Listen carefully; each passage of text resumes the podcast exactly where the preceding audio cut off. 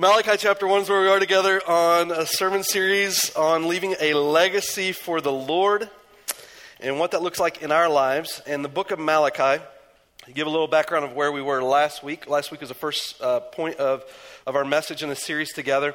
God, when He speaks through Malachi, which means my messenger in Hebrew, He's sharing a series of, of messages to the people of Israel. In fact, He shares six of them.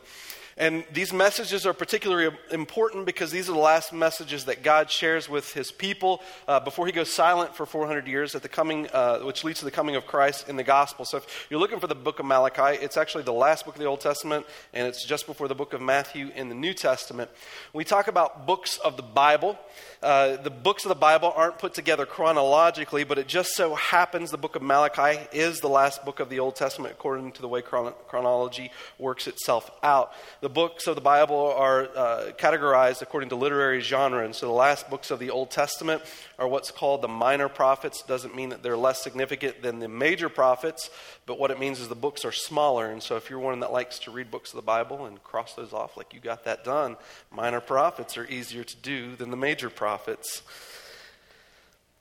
But Malachi for us is a book about leaving a legacy and what it looks like to be a difference maker for the cause of Christ in your lives and the lives of those around us. And the foundation for which God shares these messages in chapter 1 starts in a, in a pinnacle point for us and our relationship to God, anyone in their relationship to God. It is the foundation for which God has called you, which is, in fact, a relationship to Him. And so, chapter 1, verses 1 to 5, God talks about his love for us. It becomes the foundation to all healthy relationships, understanding what it means to live in light of being loved and what real biblical love really is. A lot of times we talk about love, and it might mean infatuation or you have a strong uh, liking towards something, but biblical love is, is self sacrificial for the benefit of someone else. And so, God, when he talks about his love for us, the question of Israel is, How have you loved us? And he, and he gives that demonstration demonstration to us in the first four verses. And then Israel's remark comes in verse 5. In fact, uh, I, I would give you the control today, and I got to turn around when I read this. This is not like trying to be sacrilegious or anything with my back to you, but uh, we don't, we've had technical difficulties this morning, so we're operating on plan B. In verse 5, though, he says this to Israel your, your eyes will see this, and you will say, The Lord be magnified beyond the border of Israel. And so by their mouths, they're professing this thought God, oh, if you love us like this, may your name be great, Lord. And, and so God follows that up with, Well, let's just, let's just see if this is really what you believe. And that's why I said this week, and I'm going to remind us again, uh, or said last week, I'm going to remind us again this week that the, the idea of Malachi and the six messages God gives to the people, they are difficult messages. They're, they're sort of like a, a, a, gut check in, in where you are in your relationship with God. And so when I, when I talk about this message today, all these messages moving forward, here's what I don't want you to hear if there's a place in your life where you've realized that you're not, you're not in line with the Lord, you've gone astray, I, I, don't want you to hear condemnation, condemnation, you're horrible, you're horrible, you're horrible, now leave and feel bad. That's not what we want to achieve, and I don't think that's going to be helpful for us in our walk with the Lord. Rather, this is what I want us to hear if there's a place in your life that you have strained from the Lord, know that God loves you because He's declared that in the first chapter. And, and, what God desires for you is for you to walk with Him. And so Jesus took care of our condemnation on the cross. And because of that, we get to turn to Him. We're going to actually read in, in Revelation chapter 2 this word for repentance. Every time I read the word repentance in church, I, I despise reading it, not because the word repentance is wrong, not because it's not biblical, but oftentimes when we hear that word, we hear it in the wrong way. We've defined it religiously religiously, not biblically. And often when we say the word repentance, what we mean is penance, meaning I've got to go out, feel bad, and, and show my, my, my worth to be able to be accepted by God by how, how difficult I can make myself feel over the circumstances which I've done, which is not biblical repentance.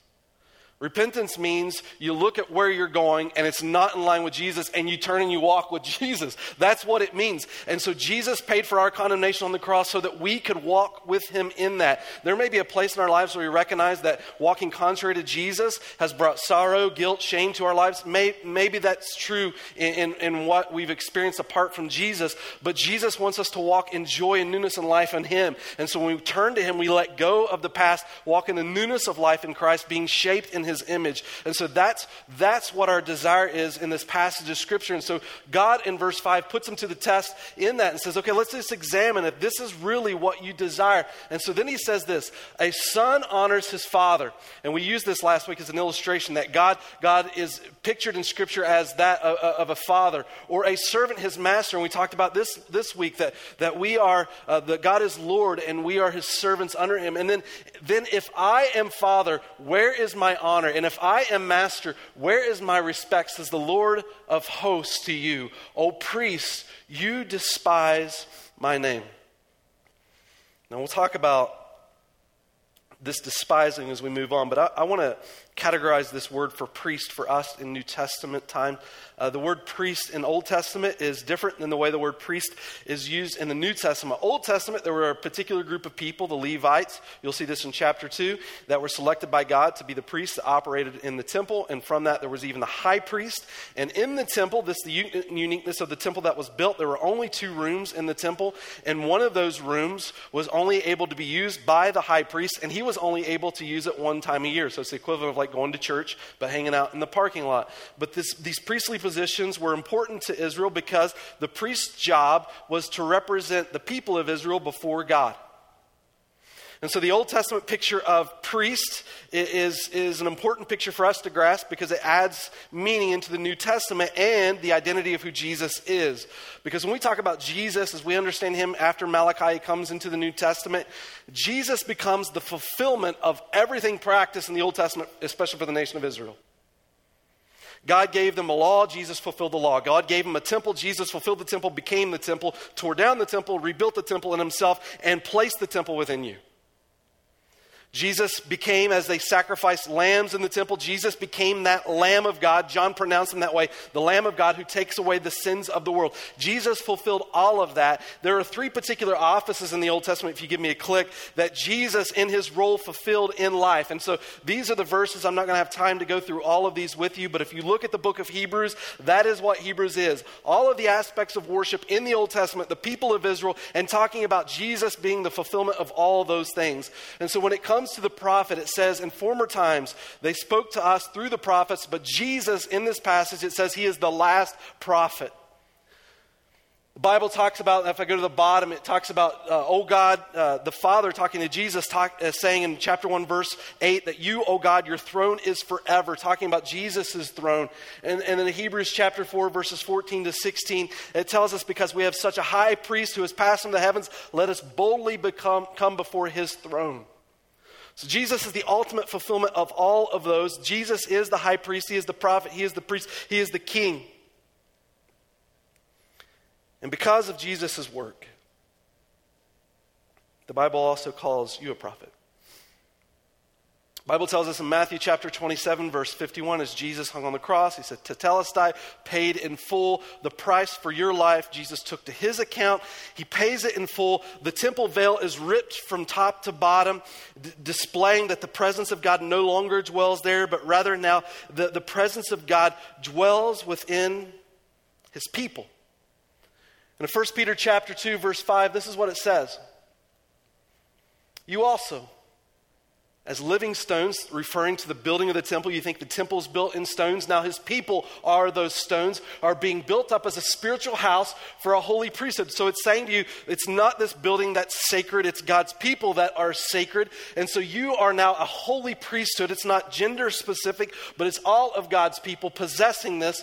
And, then, and this is the reason why to offer up spiritual sacrifices acceptable to God through Jesus Christ. So it's because of Jesus that you hold this position before the Lord. In verse 9, 9 But you are a chosen race, a royal priesthood, so you belong to the king. You are a royal priesthood, a holy nation. You are God's people for God's own possession. And so we use this terminology in the Old Testament, Malachi chapter 1, verses 5 and 6. Jesus is putting the priests, the, the leaders of, uh, of the nation, to the test of Israel. You are priests. You say you love me. Let's test this. But for us this morning, I think as believers in Christ, we need to recognize that yes, all of us have leadership positions, all of us are influencing somewhere for the cause of Christ, but all of us have the ability to connect with God because of what Jesus has done for us. All of us carry this position of priesthood in Christ because of Jesus' crucifixion. And it's like saying this You're going to build your life on something. And to use this word priest, that is a sacred thought.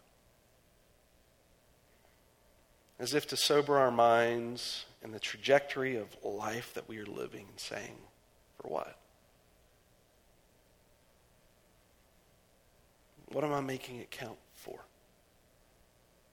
God, if I, I really want your glory to go throughout this world, like we, we sang those songs this morning, uh, the worthiness of God and worship of Him. And Jesus is saying, Let, us just, let's just test this and examine and, and see where you are. And he, he does this for the people of Malachi by, by calling particular things to, to their attentions. And so he says in, in Malachi chapter 6, he says, But you say, How have we despised your name? Every one of these sections that, that God delivers to Israel, they ask a follow up question to what he's declaring. And so then God gives an answer. You are presenting defiled food upon my altar. But you say, How have we defiled you? And that you say, The table of the Lord is to be despised, but when you present the blind for sacrifice, is it not evil? And when you present the lame and the sick, is it not evil?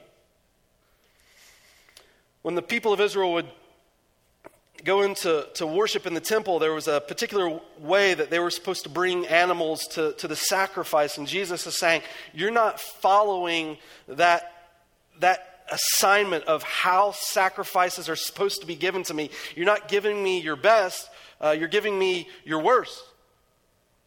And the reason Jesus qualified what he wanted for sacrifice. The way the reason the Lord shared this with Israel is because the sacrifice that they were to give was ultimately a, a, sign of their love for God, one, but two, it was a reflection of the perfection of Jesus. Jesus is the Lamb of God who takes away the sins of the world without spot or blemish. Let me give you an example of why that's so important. If I were to say to God this morning on behalf of you, Lord, I want to die in their place. I want my life to count for theirs, Lord.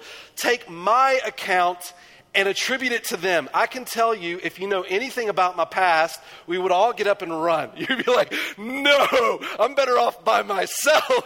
Do not attribute your account to my life, please, right?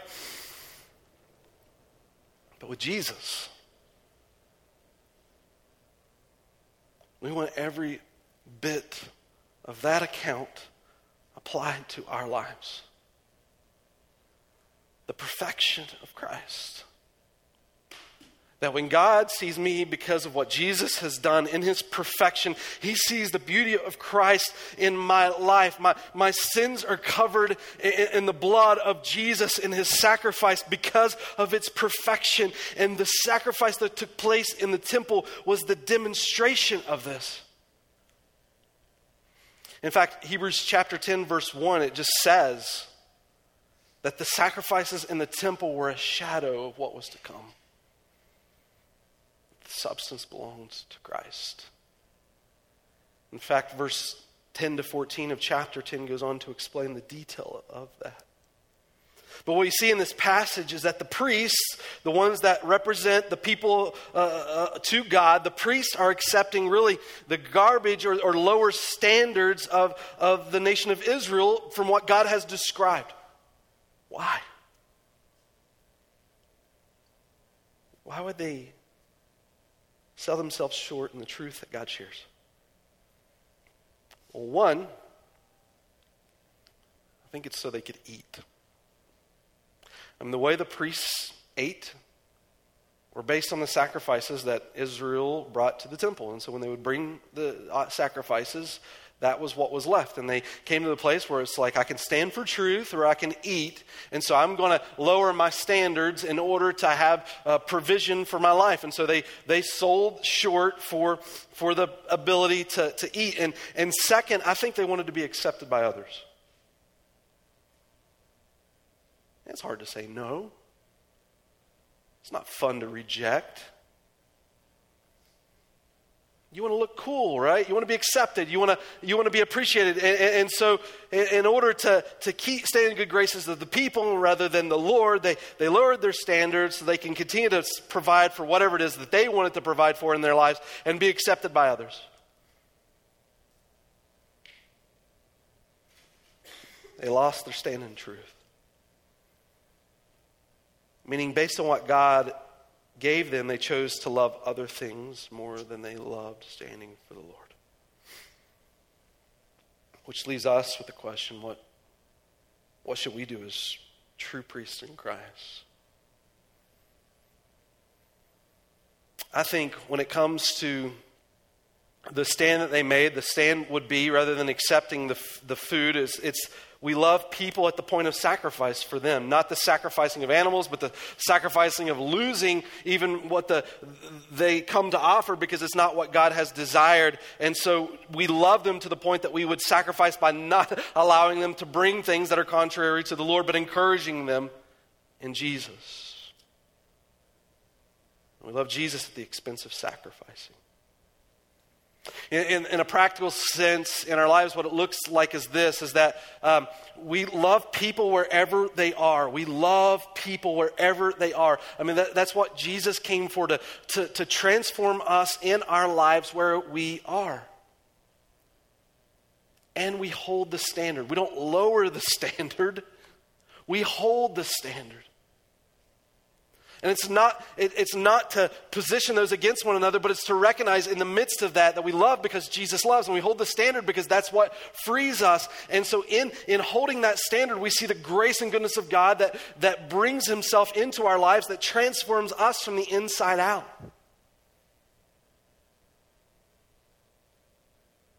The tendency is when we let go of love or we and we let go of the standard or we lower the standard we compromise in communicating just how much we are in need of christ. You don't see the perfections of, of jesus when you're offering uh, in the temple less than what christ has required which is supposed to be a shadow of jesus and himself when you become content with, with less than what God calls us to, it, it, calls us to, to compromise and, and, and less uh, uh, uh, from what we need in Christ Himself. Like, I, I, know in our culture, one of the things that we wrestle with is just saying, um, in, in trying to accept people, it's uh, as long as you're good, that's, that's all that matters. Like that's, that's becomes a popular phrase, but can I tell you, that's contrary to Scripture. That's contrary to the significance of Jesus. Now, listen, let me, let me share how that works within our culture in a way that, that's helpful and not hurtful. God made everyone precious, special, valuable. We're made in His image. We are made in his image, which makes every person in this world beautiful and worthy in the sense because of not because of anything that we've done, but because of what Jesus has done. They're human beings in the image of God. And, and being made in the image of God, we reflect God in our character whether we acknowledge it or not. We, we live with characteristics of God whether we acknowledge it or not love, joy, peace, peace, patience. Those, those are God's images, and we may not even connect it to God. But that's also that's also the tragedy of humanity. That creature would reject Creator. The one who gives you the grace to even continue in life and sustain in life and enjoy life, and we have separated from the one who is life. being made for his purposes and his glory, it only makes sense that we connect it that way. And this is the way the Bible describes it to us in, in Romans 5. We're enemies of God. In Colossians 1, verses 21, we're hostile, it says, and we're aliens, meaning separated from him. And even though we might reflect his character in this world, we still need reconciled. We need God's forgiveness. And here's the joy he loves you.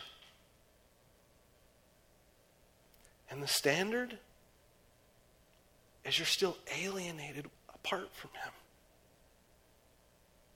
And that's why Paul said in, in Galatians 2.21, if righteousness could be achieved through the law, Christ died needlessly.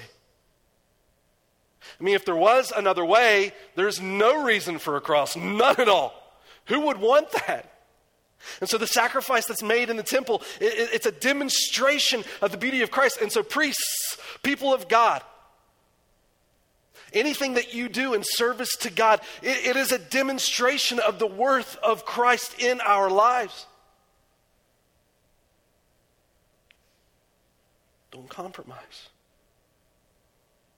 I love when you read in Scripture how Jesus, according to society, he hung out with the people that the religious people hated. He knew, he loved them. And he gave his life for them. It goes on in the, in the passage, and it says in, in verse 8 and 9, why not offer it to your governor? Meaning, if you're you think it's okay to offer these sacrifices to me, why not offer it to someone you think is important? Right? Like a, like a governor or the president or something. And, and then it says this Would he be pleased with you? Or would he receive you kindly? Says the Lord of hosts. But now, will you not entreat God's favor that he may be gracious to us, which with such an offering on your part, will he receive any of you kindly, says the Lord of hosts?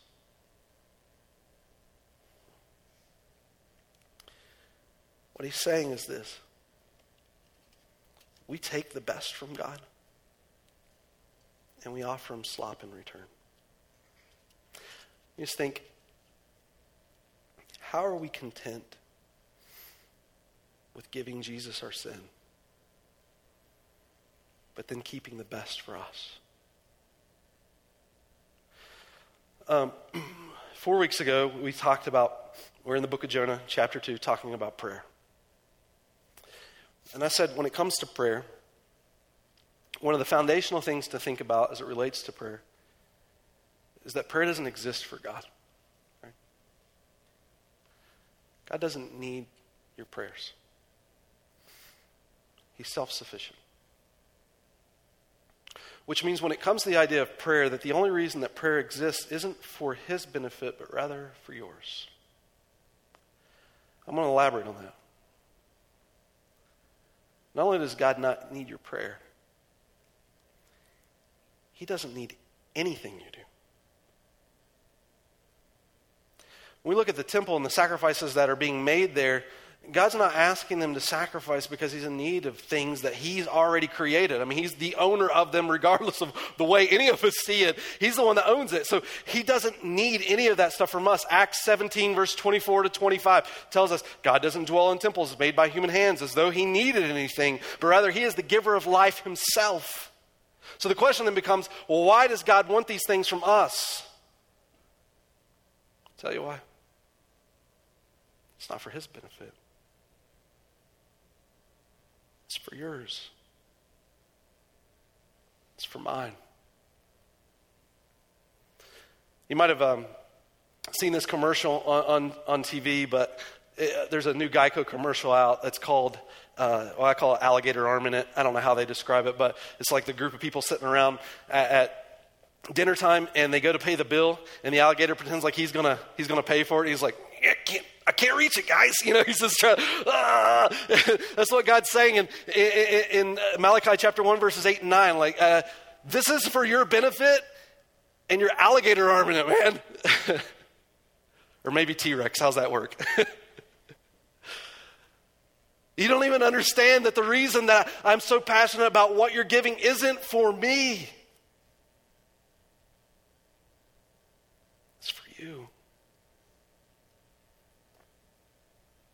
Why would God ask this of us if it's for our benefit? Why can't you let me just keep my stuff, man? All my time, whatever I got, resources, talents. You think we're talking Malachi about a legacy. I think just a few reasons, and this is not conclusive, but when God is calling us to give, not for his benefit, but really ends up being for ours to his glory, it's this. One, you learn to grow in trust of him. Out of all the other things in life you can trust in by, by the way that you, you devote your life to Him and your love for Him, you're growing in your trust for Him. Two, and we're going to add to this later, but the people around you are blessed by your gift and your demonstration of His worth in their lives. Meaning it, it goes beyond you, the effects go beyond you. And three, I would say this it demonstrates that you're not owned by anything else. Um, if I just related it in the giving, this is sort of a monetary practice for Israel and the sacrifices that they're giving. They want to keep the best because they have more wealth, and so they don't want to give God the best. So they give, him the worst. let me just let me just break that down for us, and, and just a way to think about what God's doing for us in this passage by calling us to give. At some point in, in our culture, we recognize in, in America, we are, we are the wealthiest church to exist in history. And so, what we'd expect from the church is that through the giftedness of the American church, all the world is blessed through that. That's what it should be. But somewhere along the lines, sometimes we, we, we dive into this thought that because I have more, I should possess more. And just think about that for a minute. Like, says who? And why? When you start to possess more, there comes a place in life where you aren't really possessing anything anymore, but rather it is possessing you. I think in this passage by giving God their best, it's a demonstration to their lives that God is their worth.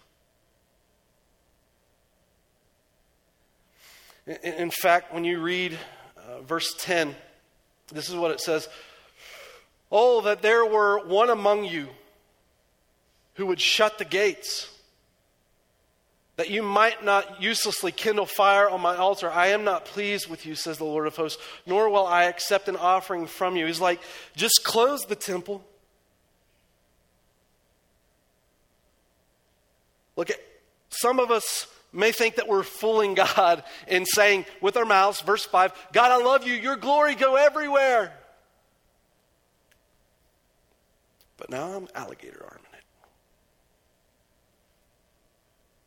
God sees that. I had a word for that back in my day, on my street days. it's called a poser.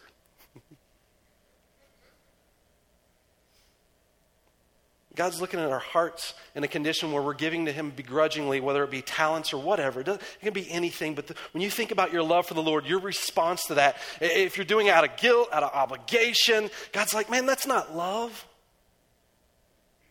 I mean, you know, in your relationships in life, if you've got that friend like, oh, you gave me a gift, I guess oh, God, I'll give you a gift, and you give that back, you're like, mm, here it is. Like that's not that's not healthy. That's not good. That's not gr- that's not love. That's not life giving. It's like if that's what it's come down to, just, just shut the gates.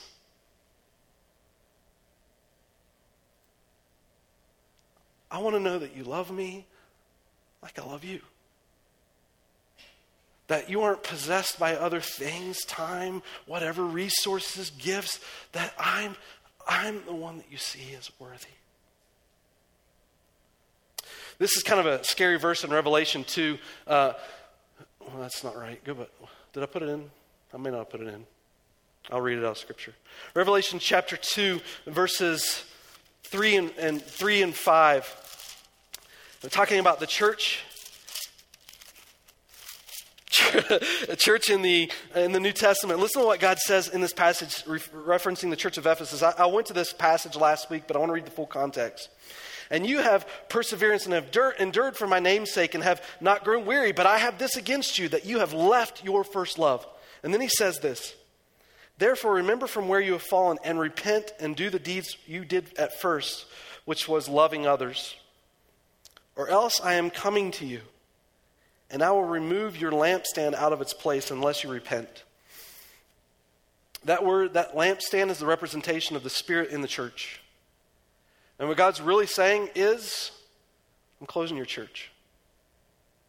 Now, you see this say in the Old Testament, but it's not just an Old Testament phrase, it's a New Testament. That God would come and remove the lampstand from the church, which I, I have looked at that verse, and I, I'm going to be honest and say, man, that has, that has scared me sometimes. Not, not because I'm afraid that that's going to happen, but what, what, what I'm afraid of is that throughout America, there are people gathering like they're praising Jesus, but God ain't there. Statistically, in our country right now, 4,000 churches close every year. There's 400,000 total right now. So if you do the math, 100 years, nothing exists if it continues that way. But the whole point of Malachi is to share this with us, to uh, awaken our hearts, to recognize beyond ourselves the legacy that this leaves and the impact it makes. And when God calls us to give towards Him, it's not because He needs, it's not because He's beggar God, it's not even for His benefit, it's for ours. And if we really love Him and want His glory spread, the position of, of priest isn't one that says, I, I hold this position as an alligator.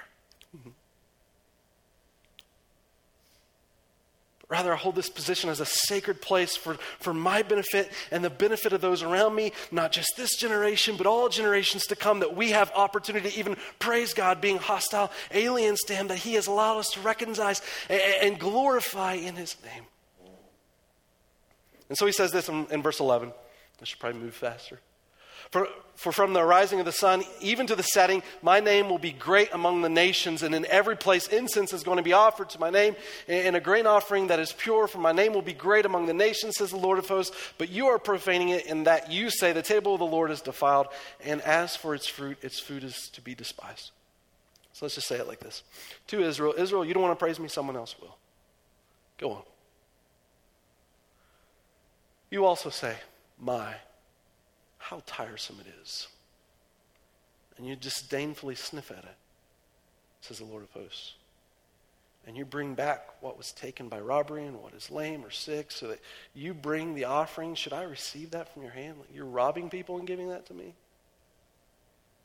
But cursed be the swindler who is, who is a male in his flock and vows it, but sacrifices a blemished animal to the Lord. For I am the great king, says the Lord of hosts, and my name is feared among the nations. He's saying, remember the phrase Lord of hosts? He's talking about a, a, a, warrior king prepared for battle with his army. It's like saying you met Mike Tyson in the back alley and you, you thought that you would talk trash. As, like, if you need some advice on that, let me help you. Don't do that, right? It's not, it's not what God has called you to do. And, and he's saying this that you're seeing it not even as a joy, but as tiresome. I know sometimes in our life you can get weary from ministry, but he's saying it's not good to be weary of ministry. One of the things I, think that helps us just to re- remind ourselves why we serve the Lord is just to continue to answer the word, the question why. Why? Why do anything for God at all? Why?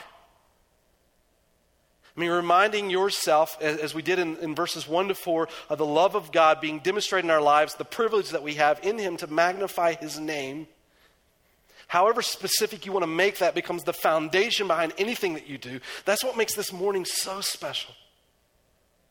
The people of God gathering together, whether you've been a part of ABC or not, every soul that walks in our door, how important that is and what Jesus wants to do in us, and how much He loves us, regardless of where we're coming from in this, and how much He calls us into something greater in Him.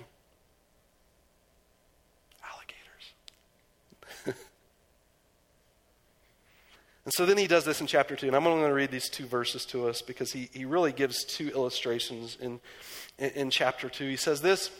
Oh, there's Revelation. Go ahead and skip that. we know where to insert that second service. We'll get it right. Um, Malachi chapter 2, verse 3. Behold, this is a gross verse. Remember, I told you Malachi, it's got some hard verses. Here's one.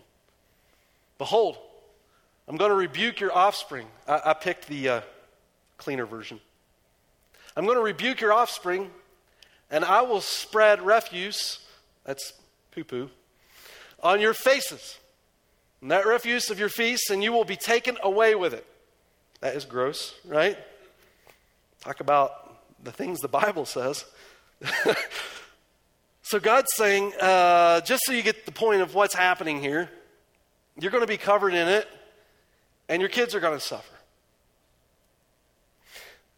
I don't think what God's doing is necessarily showing up and just punishing kids. But what I'm saying, what I think he's saying is this. When you don't live for the Lord in your life and you're not devoted to him, we don't really recognize beyond ourselves how deep that consequence goes. In, in, in, the temple, when they would sacrifice animals, a part of the sacrifice included taking certain parts of the animal outside of the temple and burning it. It was a representation of sin. They'd walk out of the temple, burn that, and, and that would be part of the refuse that came out of the animal.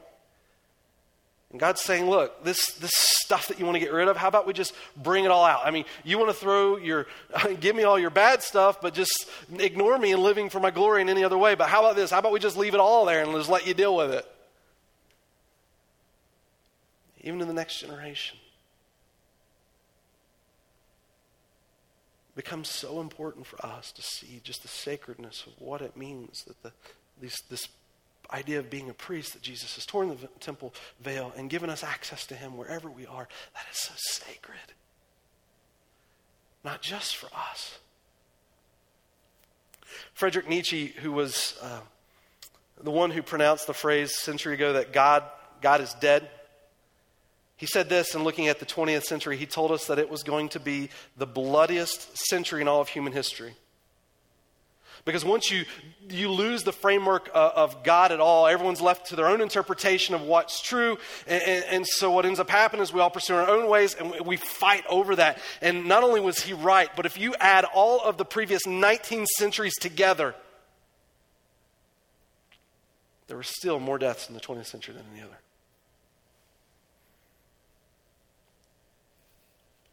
That to me, it's refuse. But then he says this in verse 7 For the lips of a priest should preserve knowledge, and men should seek instruction from his mouth. For he is the messenger of the Lord of hosts.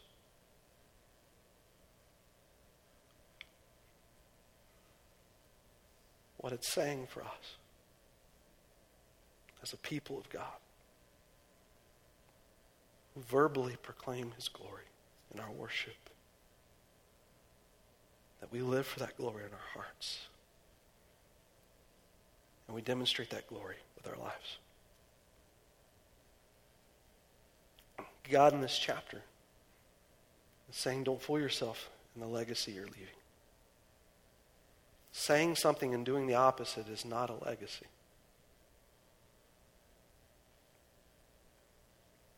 may wear the title of priest, but God sees your alligator arms. Poser. It's like, um, I know you're familiar with Charlie Brown, right? And Charlie Brown would go and say something to his mom. And we know what we hear? Wah, wah, wah, wah, wah, wah, wah, wah.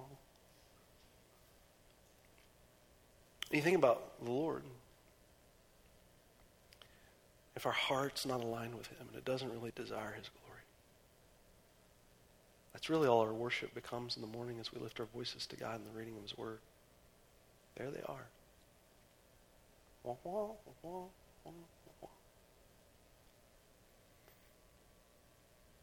Rather, be a priest. Be God's people.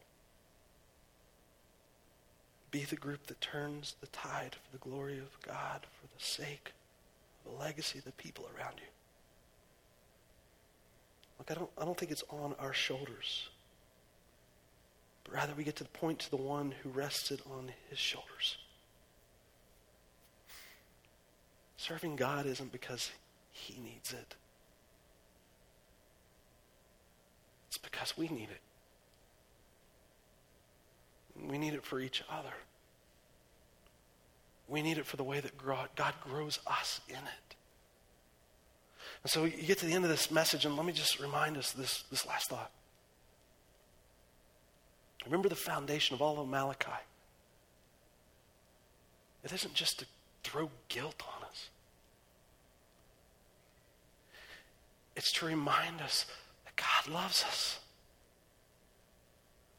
God loves us. Man, He has called you to so much in this world. And for you to be able in recognizing that because you know He is a gracious God that loves you, even, even if your heart's timid, even if you're like, man, God, doing that just seems so challenging to me, but, but Lord, I recognize it's not for you, it's for my well being. And in this, this is where you grow me. And this is where you grow us. God, I'm giving it to you. I'm going to give it to you, and I'm just going to trust in you in this and watch what you do in us and through us. Repentance isn't penance. It's a word intended for our delight in God so that we can rejoice in Him and enjoy Him all the days of our lives. This message has been brought to you by Alpine Bible Church in Lehi, Utah. If you'd like more information, please visit us online at alpinebible.com.